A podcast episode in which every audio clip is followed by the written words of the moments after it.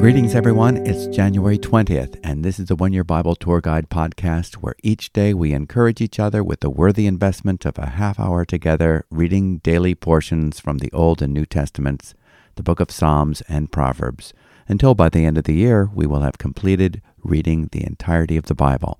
That's all 66 books. My name is David MacAdam, pastor and Bible teacher at New Life Community Church in Concord, Massachusetts, and I'm happy to be repeating this Bible reading journey again this year. My hope is that I can serve as your tour guide, pointing out highlights, making observations that should not be missed, giving you context and motivation to continue to absorb the unifying themes of Scripture. We are reading from the book of Genesis, chapter 41, continuing with the story of Joseph as he is called upon to interpret the Egyptian Pharaoh's dream. We are starting with verse 17. Chapter 41, verse 17, and I'm reading from the English Standard Version. Now Pharaoh said to Joseph, Behold, in my dream, I was standing on the banks of the Nile. Seven cows, plump and attractive, came up out of the Nile and fed in the reed grass. Seven other cows came up after them, poor and very ugly and thin, such as I had never seen in all the land of Egypt. And the thin, ugly cows ate up the first seven plump cows. But when they had eaten them, no one would have known that they had eaten them, for they were still as ugly as at the beginning. Then I awoke. I also saw my dream seven ears growing on one stalk, full and good seven ears, withered, thin, blighted by the east wind, sprouted after them.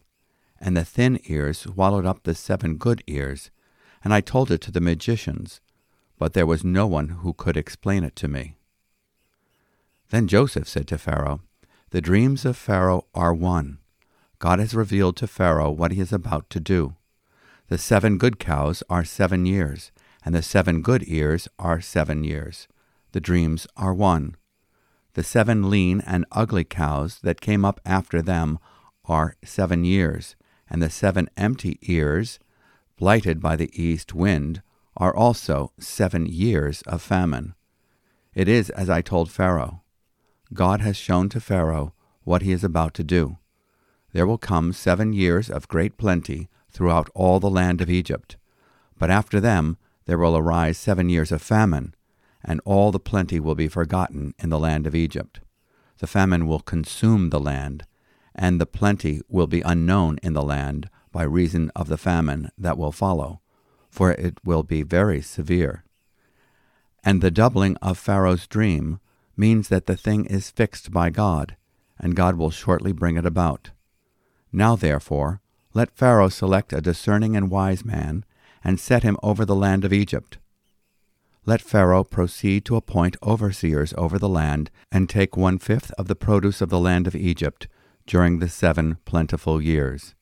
And let them gather all the food of these good years that are coming, and store up grain under the authority of Pharaoh for food in the cities, and let them keep it. That food shall be a reserve for the land against the seven years of famine that are to occur in the land of Egypt, so that the land may not perish through the famine. This proposal pleased Pharaoh and all his servants. And Pharaoh said to his servants, Can we find a man like this, in whom is the Spirit of God? Then Pharaoh said to Joseph, Since God has shown you all this, there is none so discerning and wise as you are. You shall be over my house, and all my people shall order themselves as you command. Only as regards the throne will I be greater than you. And Pharaoh said to Joseph, See, I have set you over all the land of Egypt. Then Pharaoh took his signet ring from his hand, and put it on Joseph's hand, and clothed him in garments of fine linen, and put a gold chain about his neck. And he made him ride in his second chariot. And they called out before him, Bow the knee. Thus he set him over all the land of Egypt. Moreover, Pharaoh said to Joseph, I am Pharaoh, and without your consent no one shall lift up hand or foot in all the land of Egypt. And Pharaoh called Joseph's name Zaphenath Paneah, and he gave him in marriage to Asenath, the daughter of Potiphera, priest of On. So Joseph went out over the land of Egypt.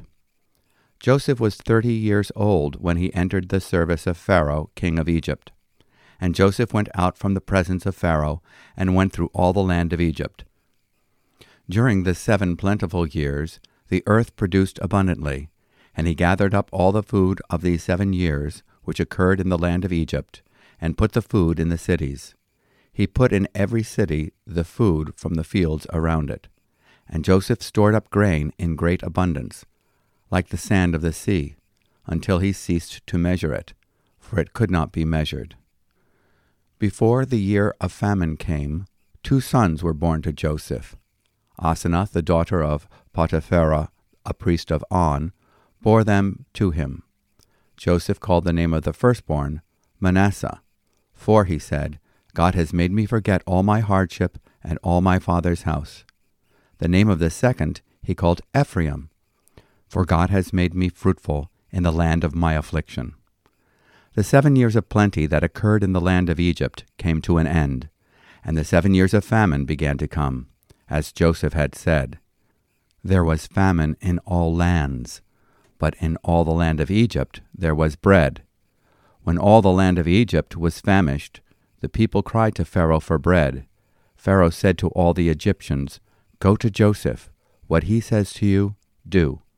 So when the famine had spread over all the land, Joseph opened all the storehouses and sold to the Egyptians, for the famine was severe in the land of Egypt. Moreover, all the earth came to Egypt to Joseph to buy grain, because the famine was severe over all the earth. Chapter 42 When Jacob learned that there was grain for sale in Egypt, he said to his sons, Why do you look at one another? And he said, Behold, I have heard that there is grain for sale in Egypt. Go down and buy grain for us there, that we may live and not die. So ten of Joseph's brothers went down to buy grain in Egypt. But Jacob did not send Benjamin, Joseph's brother, with his brothers, for he feared that harm might happen to him. Thus the sons of Israel came to buy among the others who came, for the famine was in the land of Canaan. Now Joseph was governor over the land. He was the one who sold to all the people of the land. And Joseph's brothers came and bowed themselves before him with their faces to the ground. Joseph saw his brothers and recognized them, but he treated them like strangers and spoke roughly to them. Where do you come from? he said. They said, From the land of Canaan, to buy food. And Joseph recognized his brothers, but they did not recognize him. And Joseph remembered the dreams that he had dreamed of them. And he said to them, You are spies. You have come to see the nakedness of the land. They said to him, No, my lord, your servants have come to buy food. We are all sons of one man. We are honest men. Your servants have never been spies. He said to them, No, it is the nakedness of the land that you have come to see. And they said, We, your servants, are twelve brothers, the sons of one man in the land of Canaan. And behold, the youngest is this day with our father, and one is no more. But Joseph said to them, It is as I said to you, you are spies. By this you shall be tested. By the life of Pharaoh, you shall not go from this place unless your youngest brother comes here. Send one of you, and let them bring your brother, while you remain confined that your words may be tested, whether there is truth in you, or else, by the life of Pharaoh, surely you are spies. And he put them all together in custody for three days. So let's recap. After two years of being forgotten in prison, Joseph is finally recommended to interpret Pharaoh's terrifying and mystifying dream. The cupbearer remembers how two years earlier Joseph interpreted his dream and it was fulfilled with pinpoint accuracy. This reminds us of the importance of being faithful to use the gifts that God has given us when we have the opportunity, while remaining patient. Proverbs 18:16 reminds us, "A man's gift makes room for him and brings him before great men." But Joseph wasn't fighting for a big break, for promotions, greater power, greater influence, or an exalted position. He was not living for the recognition or applause of great men. he lived for the greater glory and honor of God. It seems that whenever he is given an opportunity, he makes a beeline to give God the glory. Notice Joseph's attitude of humility. When Pharaoh mentions that he has heard that Joseph has the ability to interpret a dream once he hears it, Joseph responds saying, I cannot do it, but God will give Pharaoh the answer he desires. When Joseph hears Pharaoh's dream, Joseph begins the interpretation by saying, God has revealed to Pharaoh what he is about to do. In Genesis 41 25 and verse 28. Pharaoh recognizes not only that Joseph has a genuine gift for interpreting dreams that predicted what God was about to do, but that he had the wisdom to know what Pharaoh should do. In verse 34, Joseph proposes that a fifth of each year's crops be set aside during the predicted seven years of abundant harvest, in order that there be an abundant supply reserved for the predicted seven years of famine. When Joseph suggests that someone be appointed to administer the project, Pharaoh responds by saying to those assembled, Who could do it better than Joseph? For he is a man who is obviously filled with the Spirit of God. In Genesis 41:38. Wouldn't it be wonderful if that could be said about each one of us? May we be known for our exemplary heart attitudes. May we be known as those who think with God's thoughts. May we be known as those who make decisions with God's wisdom directing our wills. May we be known for our faithful stewardship of the gifts God has given us. May we be known as those who are obviously filled with the Spirit of God. Joseph was sold into slavery when he was 17, and now, at the age of 30, he is promoted to the highest position in Egypt, next only to Pharaoh himself. He has been maintaining his track record of being faithful and disciplined. He exercises wisdom and develops his skills daily, and he gives God the glory for his successes. Pharaoh gives Joseph the name Zaphenath Paneah, meaning the revealer of secrets. Then Joseph, like his ancestors Isaac and Jacob, receives his bride in a far country. This also prefigures the Messiah coming to us who live far from the throne of God in heaven, and taking those who believe to be his bride, his church, and to reign with him as his eternal companion. During the seven years of plenty that follow his exaltation, Joseph becomes the father of two sons by Asenath, their names reflect the deep inner victory that God gave Joseph during the thirteen years of hardship in Egypt. Manasseh, the firstborn, meaning, God has made me forget all my trouble and all my father's household. And the second child he named Ephraim, meaning, God has made me fruitful in the land of my affliction. Once again, Joseph was testifying and glorifying what God had done on his behalf. God was at work in Joseph's heart, causing him to gain perspective. Joseph did not forget his family or the evil deeds of his brothers, but he was able to let go of the pain and suffering that they had caused him. He was able to forgive. He knew that although his brothers meant it for evil, God was using it for the good. In Genesis 50, verse 20. We too can have victory over bad memories and past hurts by affirming the love of God shown to us in the cross of Jesus Christ. We must let the love of God in Christ become our frame of reference. Jesus provided God's righteous answer to the wrongs we committed and suffered. When we recognize God's mercy shown to us in the cross, we can let go of our role as vindicators. We can be thankful that God is at work and uses all of these situations for the good of His purposes in Romans 8:28. In Ephesians 4:31, let all bitterness and wrath and anger and clamor and slander be put away from you, along with all malice. Be kind to one another, tender-hearted, forgiving each other, just as God in Christ also has forgiven you.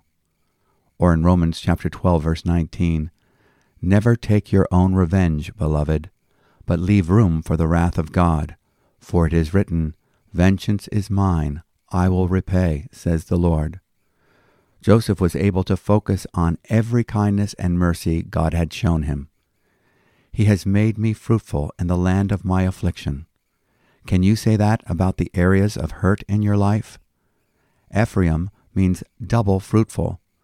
Yes, Joseph had two sons in Egypt, but he was also blessed with a life with God that flourished with abundance. The Hebrew root of Ephraim is apher, meaning a bandage or covering. God graciously and progressively brought healing to Joseph's wounds. What a great combination to have in our families forgetfulness and fruitfulness.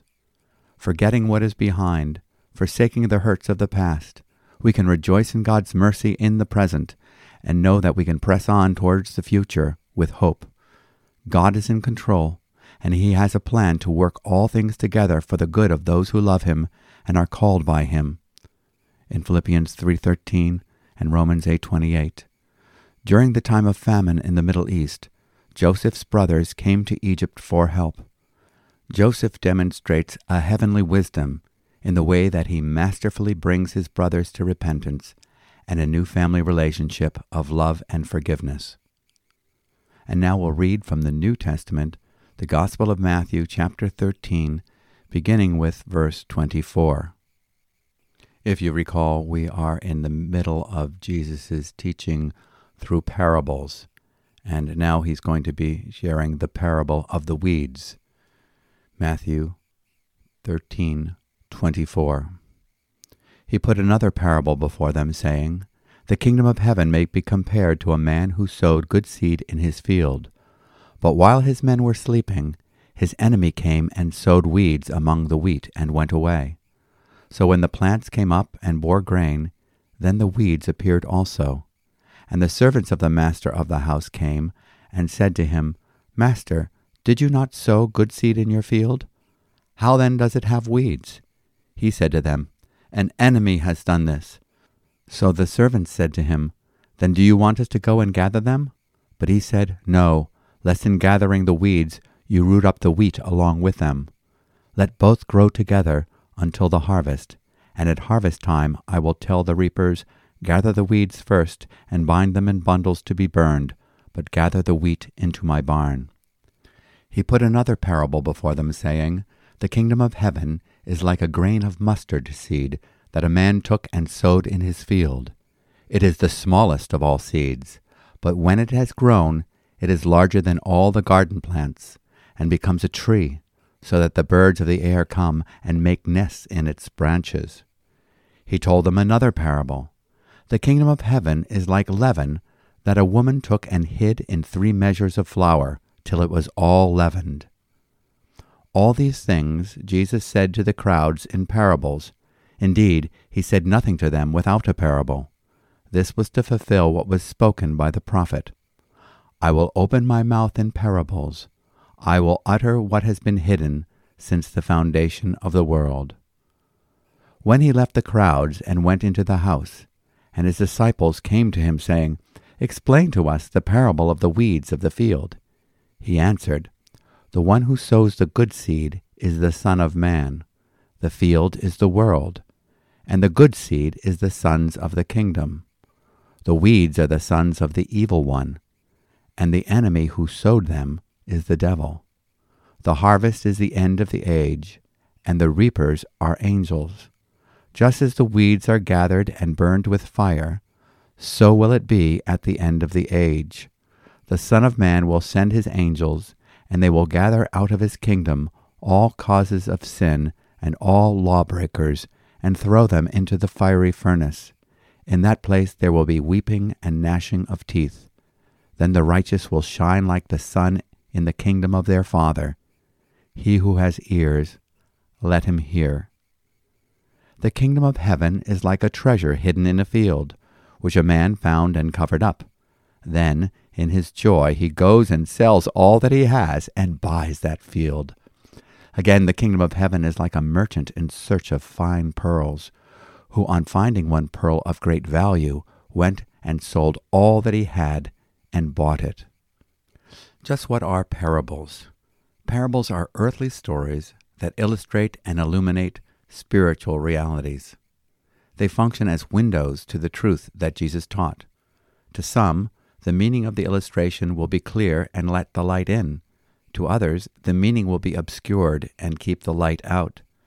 Jesus describes his parables as having a twofold purpose, fulfilling the prophecy of Isaiah. In Matthew 13, verse 13, Therefore I speak to them in parables, because while seeing they do not see, and while hearing they do not hear, nor do they understand. In their case, the prophecy of Isaiah is being fulfilled, which says, quote, You will keep on hearing, but you will not understand. You will keep on seeing, but will not perceive. For the heart of this people has become dull. With their ears they scarcely hear, and they have closed their eyes. Otherwise they would see with their eyes, hear with their ears, and understand with their heart, and return, and I would heal them. But blessed are your eyes, because they see, and your ears, because they hear. To some, the parables would reveal the truth about the divine operations of the kingdom of God. To others, they would conceal the truth. Jesus deliberately spoke in parables, so some people would get it, and some people would not get it. Those who were given understanding would put their trust in Jesus and come into the healed relationship with God that the gospel offers. The Jewish people had their own ideas about the kingdom. Those who looked for a Messiah who would deliver the people of Israel from their Roman oppressors were disappointed with Jesus. Jesus explained that the kingdom of God would not come with a political revolt. It would come through the Word of God, bringing a new life through the Spirit to the hearer's heart. What Jesus made clear about the kingdom of God from the first parable of the sower, the seed, and the soils is that not everyone who hears the word gets saved. Only the hearer who humbly receives it, submits to it, and allows its life to be reproduced within them will manifest their kingdom citizenship. Genuine trust in God's Word cannot be superficial. It cannot be abandoned in times of trial or choked by the deceitful distractions, idolatries, and cares of this life. The kingdom of God is about the life and the rule of the King being reproduced in the hearts of its subjects. In the second parable, Jesus speaks of the wheat and the tares growing up together. Jesus sows the true wheat, Satan sows the tares. There will be true believers and false believers growing up together in the visible church. Only in the final day will the difference between the wheat and the tares become fully discernible. Jesus will separate the wheat from the chaff at the appointed time of judgment. The wheat will be gathered with Christ. The tares will be cast into the fire. The point is that there will be mixture in the church during the season of growth. Each one should examine themselves to be sure that they are in Christ and that Christ is in them. In 2 Corinthians chapter 13 verse 5 and 2 Peter chapter 1 verse 10. The third parable the mustard seed parable shows the impact that the gospel will have in society during this age between Christ's resurrection and his return. Christianity will provide shelter for many birds to nest in its branches. In other words, individuals and civilizations will benefit from the effects of the gospel. They will find a haven in the core values, heritage, and institutions of Christianity without being a part of the tree. We are not to mistake people benefiting from the shade of the kingdom as being part of the kingdom itself. The fourth parable is the illustration of the woman who is working leaven into a lump of dough and baking bread. In this case, the leaven represents the rule of God in the kingdom that is buried in the dough of the world. The leaven penetrates and permeates every area of dough. So does the influence of Christ in the life of the believer. The fifth parable is the treasure hidden in the field. The treasure is the kingdom, all that is offered to us in Christ. A man stumbles upon the treasure, perhaps by working in the field. Rather than stealing the treasure, he hides it again and legally purchases the field that the treasure might be rightfully his. He realizes that the treasure is worth all that he possesses. He joyfully sells all that he has that he might buy the field and acquire the treasure. Some will stumble upon the gospel and will have the sense to esteem it as their greatest treasure, forsaking all to possess it. The extravagant investment seems foolish to the outside observer. They think that the man is paying too much. The man knows that he is getting what he could never deserve or earn. He is getting the greatest bargain. In the words of C.T. Studd, quote, If Jesus Christ is God and died for me, no sacrifice can be too great for me to make for him. The sixth parable is the merchant who is seeking precious pearls.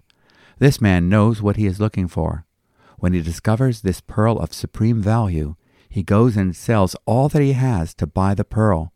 There is nothing that compares with the beauty of what is offered to us in Christ, the King of Kings. He is the pearl of great price. Some people will spend a great deal of time searching for the truth before they find it in Christ. But when they find it, they recognize that their search is over and they act accordingly. When they finally discern the value of the gospel, they will gladly exhaust themselves for his kingdom. The seventh parable in Matthew 13 is the dragnet cast into the sea that gathers fish of every kind. All those who have ever fished with a net know that you often have the bad hauled in with the good, and the catch needs to be sorted out. So it will be at the end of the age. Jesus interprets these parables that we might have an understanding of the times in which we live. What are the lessons? Now is the time to liberally sow the seed, the Word of God, throughout God's field, the world. We will continually face the opposition and counterfeiting works of the evil one. We are to persevere in loving the unlovely, disciplining the unruly, and being patient with all, because the Lord of the harvest knows what he is doing, and in his time he will sort out the true believers from the false. The day is not over. Keep on keeping on, and leave the judgment to God. Let others come under the shade of the gospel's influence, but make the gospel clear so that those whom God has appointed to eternal life will be converted. In Acts 13, verse 48. Be generous in extending the good of the gospel. Some will stumble upon it. Like C.S. Lewis, their conversion will be a sudden event of being surprised by joy. That's the title of Lewis's autobiography, in which he shares his conversion. Others, like the merchant man, discover the gospel after a long, hard search, but in the end, it is God who opens their eyes to discern the gospel's worth. Be patient with all. Do your part, recognizing God will sort out the gospel catch in the end. Now, a reading from the book of Psalms. The Lord is my rock and my fortress. Psalm 18.